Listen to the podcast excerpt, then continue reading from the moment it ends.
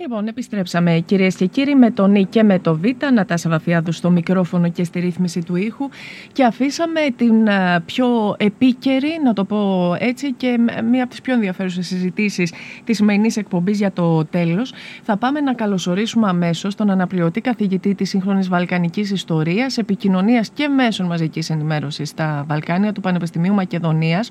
Ο λόγος για τον κύριο Βλάση Βλασίδη, ο οποίος θα είναι ένας εκ των δύο α, κεντρικών σημαντικών ομιλητών της σημερινής διαδικτυακής διάλεξης που διοργανώνει το Εργαστήριο Νεότερης και Σύγχρονης Ιστορίας του Τμήματος Ιστορίας και Εθνολογίας του Δημοκρατίου Πανεπιστημίου Θράκης με θέμα τη βουλγαρική διοίκηση στην Δυτική Θράκη, η πολιτική και στρατιωτική βουλγαρική διοίκηση στη Δυτική Θράκη.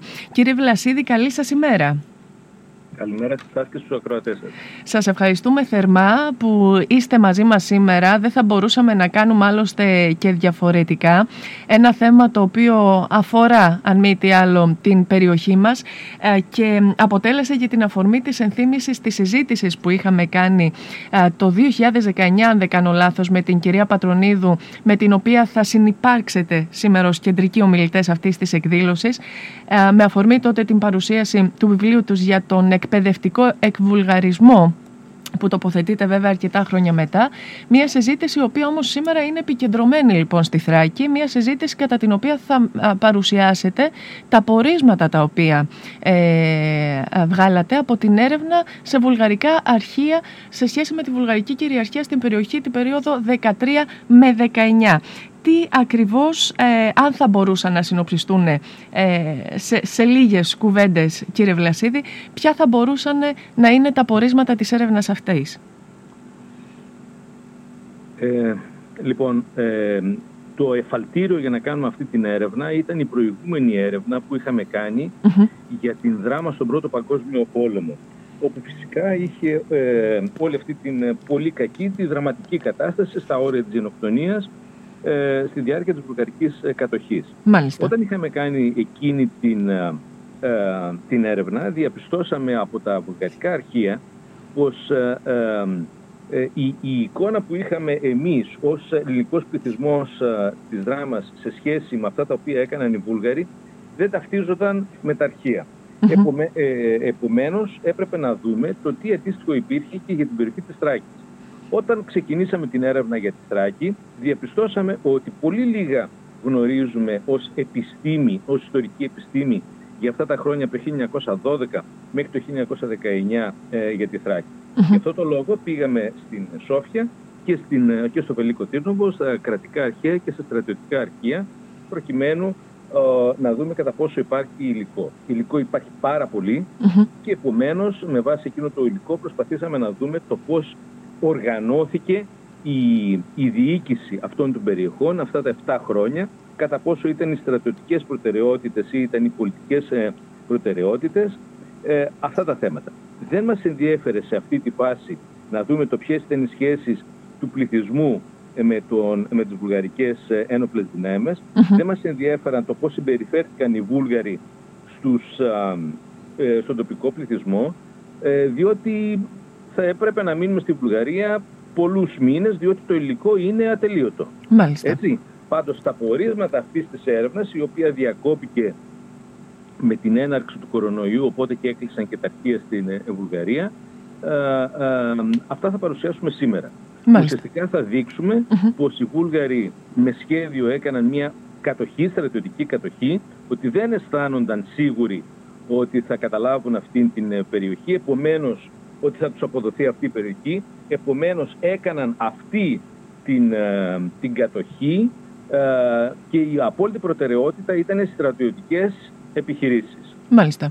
Ε, κύριε Βλασίδη, ε, θέλω να σας ρωτήσω το εξής. Έχω την, την εντύπωση τουλάχιστον από τα δικά μου, από τις δικές μου αναγνώσεις, ε, τόσο σε ό,τι αφορά τα... Μάλλον η αρχή έγινε από τα γεγονότα στην δράμα στα οποία προαναφερθήκατε κι εσείς, που βέβαια αποτέλεσαν και την και την αφορμή να πω έτσι ε, να φύγουν από την ζωή αρκετοί τότε ε, Έλληνες τα πράγματα στην, ε, στην Θράκη ήταν όπως είπατε και εσείς λίγο διαφορετικά γιατί υπήρξε αυτή η διαφορετική αντιμετώπιση σύμφωνα και με τα στοιχεία της έρευνάς σας, της έρευνάς σας στην, στην δική μας περιοχή; Ο πρώτος Αυτά που σας λέω είναι με επιφύλαξη. Έτσι. Βεβαίως, βεβαίως. Λοιπόν, ε, ο πρώτος λόγος είναι ότι η Βουλγαρία βρίσκεται στη Θράκη ήδη από το 1912, ενώ στην Ανατολική Μακεδονία πηγαίνει το 1916.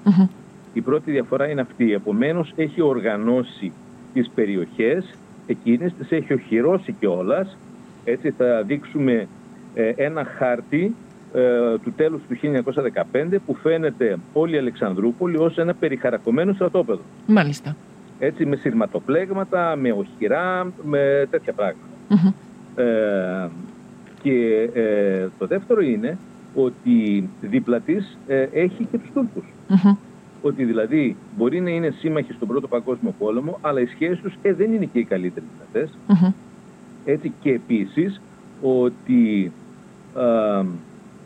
είναι σίγουροι πως αυτή την περιοχή θα την κρατήσουν ό,τι και αν γίνει.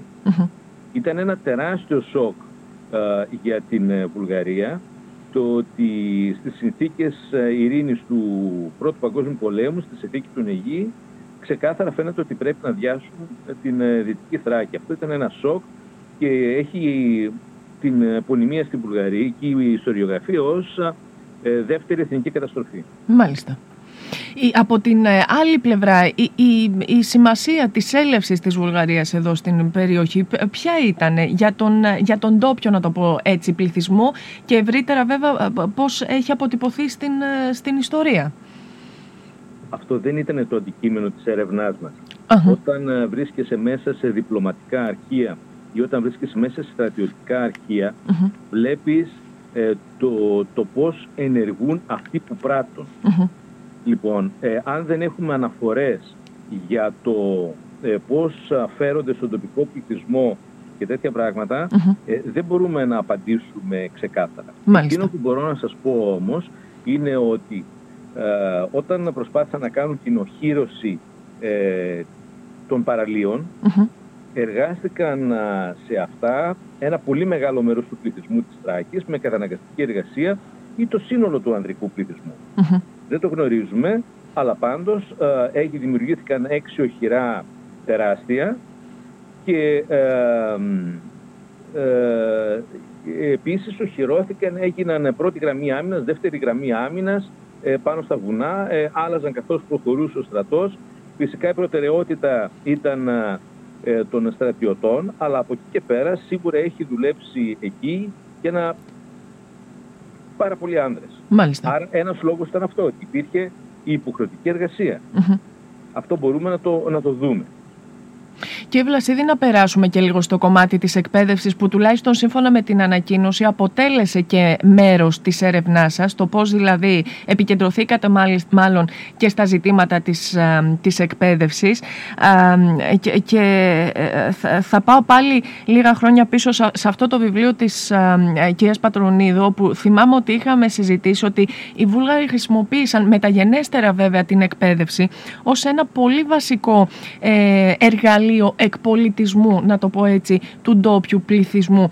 Επιβεβαιώνεται αυτό και στα νεότερα χρόνια, δηλαδή ε, στο, στην περίοδο του 1912 με το 19, ε, αντίστοιχα ε, το, το, στοιχείο αυτό, τι αποτυπώσε η έρευνα σας ό,τι αφορά το κομμάτι της εκπαίδευσης; Λοιπόν, εκείνο το οποίο βλέπουμε είναι ότι στον Πρώτο Παγκόσμιο Πόλεμο οι Βούλγαροι κάνουν τόσο στη Δυτική Θράκη όσο και στην Ανατολική Μακεδονία κατοχή. Τους ενδιαφέρει δηλαδή κυρίως η στρατιωτική, η στρατιωτική.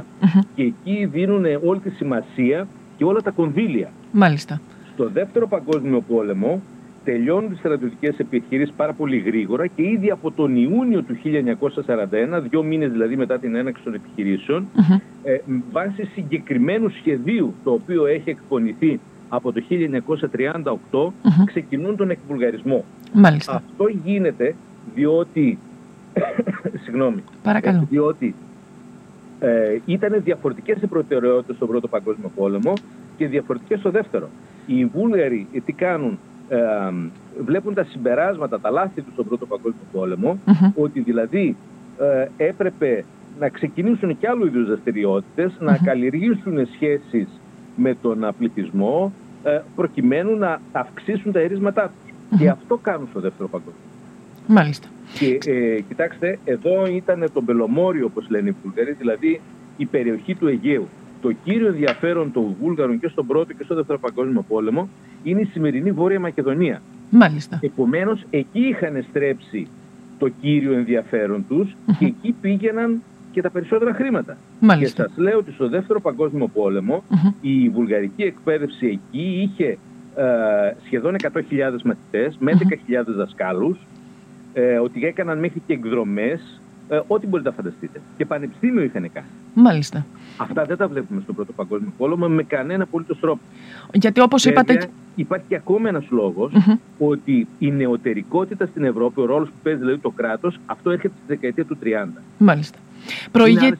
Προηγείται σαφώς, άρα όπως έχει γίνει σαφές και από το όσο μας είπατε, η, η, στρατιωτική ε, κατοχή, να το πω έτσι, η οργάνωση της στρατιωτικής διοίκησης πρώτα της περιοχής για να ακολουθήσουν ε, ε, τα υπόλοιπα σε ό,τι αφορά την ε, εκπαίδευση και όλα όσα μας περιγράψατε.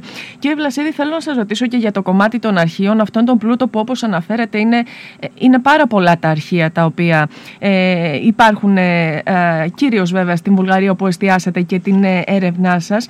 Ε, αυτό σημαίνει ότι ε, υπάρχει ακόμα και πολύ υλικό προς έρευνα ή η πλειοψηφία αυτών έχει καταγραφεί; Εμείς είδαμε στο Βελίκο Τύρνοβος στα στρατιωτικά αρχεία 180 φακέλους.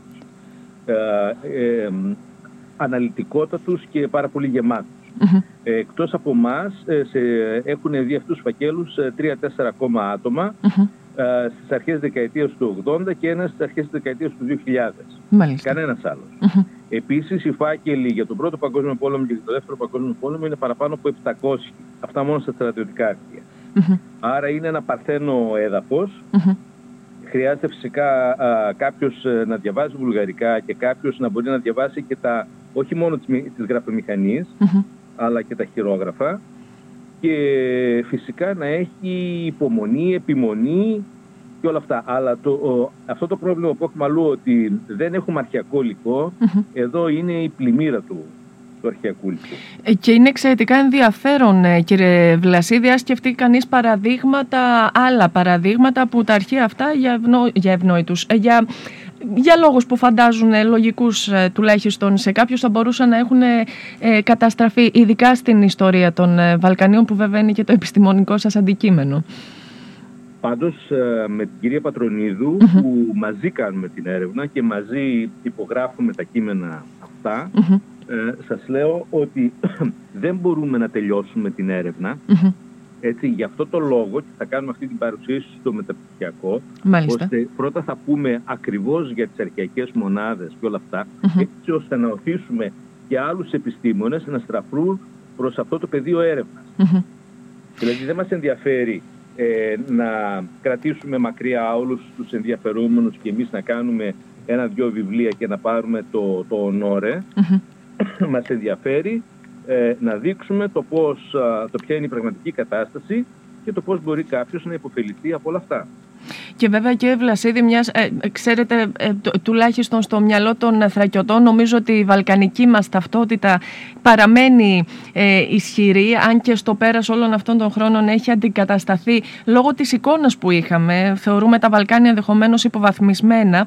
Έχει αντικατασταθεί από αυτή τη ταυτότητα του Ευρωπαίου πολίτη. Τα Βαλκάνια έχουν ακόμα να μας προσφέρουν πάρα πολλά ψήγματα ε, κατανόησης και της σημερινής μας ταυτότητας, αν μη τι άλλο. Ε, πηγαίνοντας έτσι πίσω στο παρελθόν μέσα από αυτό το αρχαιακό υλικό, όπως αυτό το οποίο έχετε στα χέρια σας.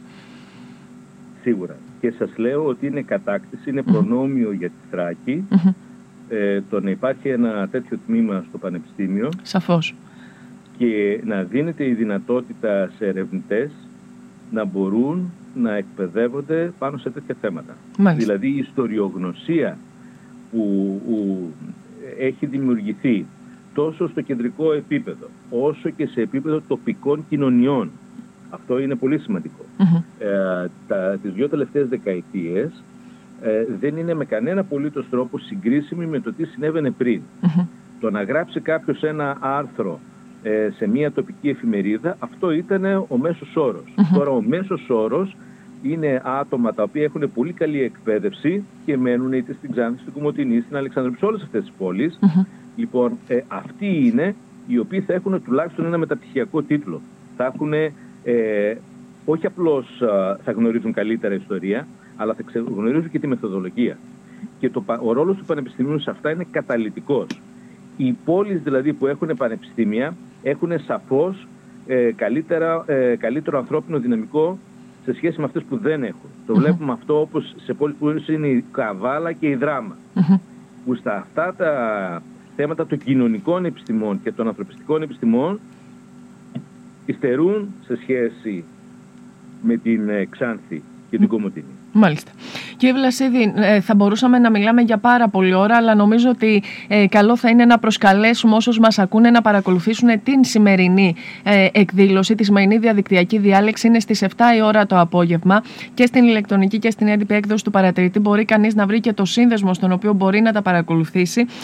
και φυσικά, μιας και το δικό σας γνωστικό αντικείμενο είναι μεγάλο και άκρος συνεπάγεται φυσικά και με την επικαιρότητα αυτή καθ' αυτή πέραν της ιστορίας, για παράδειγμα με το κομμάτι του τουρισμού, που γνωρίζω ότι είναι από τα βασικά σημεία του ενδιαφέροντός σας, θα σας προσκαλέσω δημοσίως να ανανεώσουμε και το ραντεβού μας για μια άλλη συζήτηση το αμέσως επόμενο διάστημα που αφορά και στα όσα ζούμε αυτή τη ε, στιγμή. Να σας ευχαριστήσω θερμά για το χρόνο σας, κύριε Βλασίδη. Καλή σας ημέρα. Γεια σας. Γεια σας.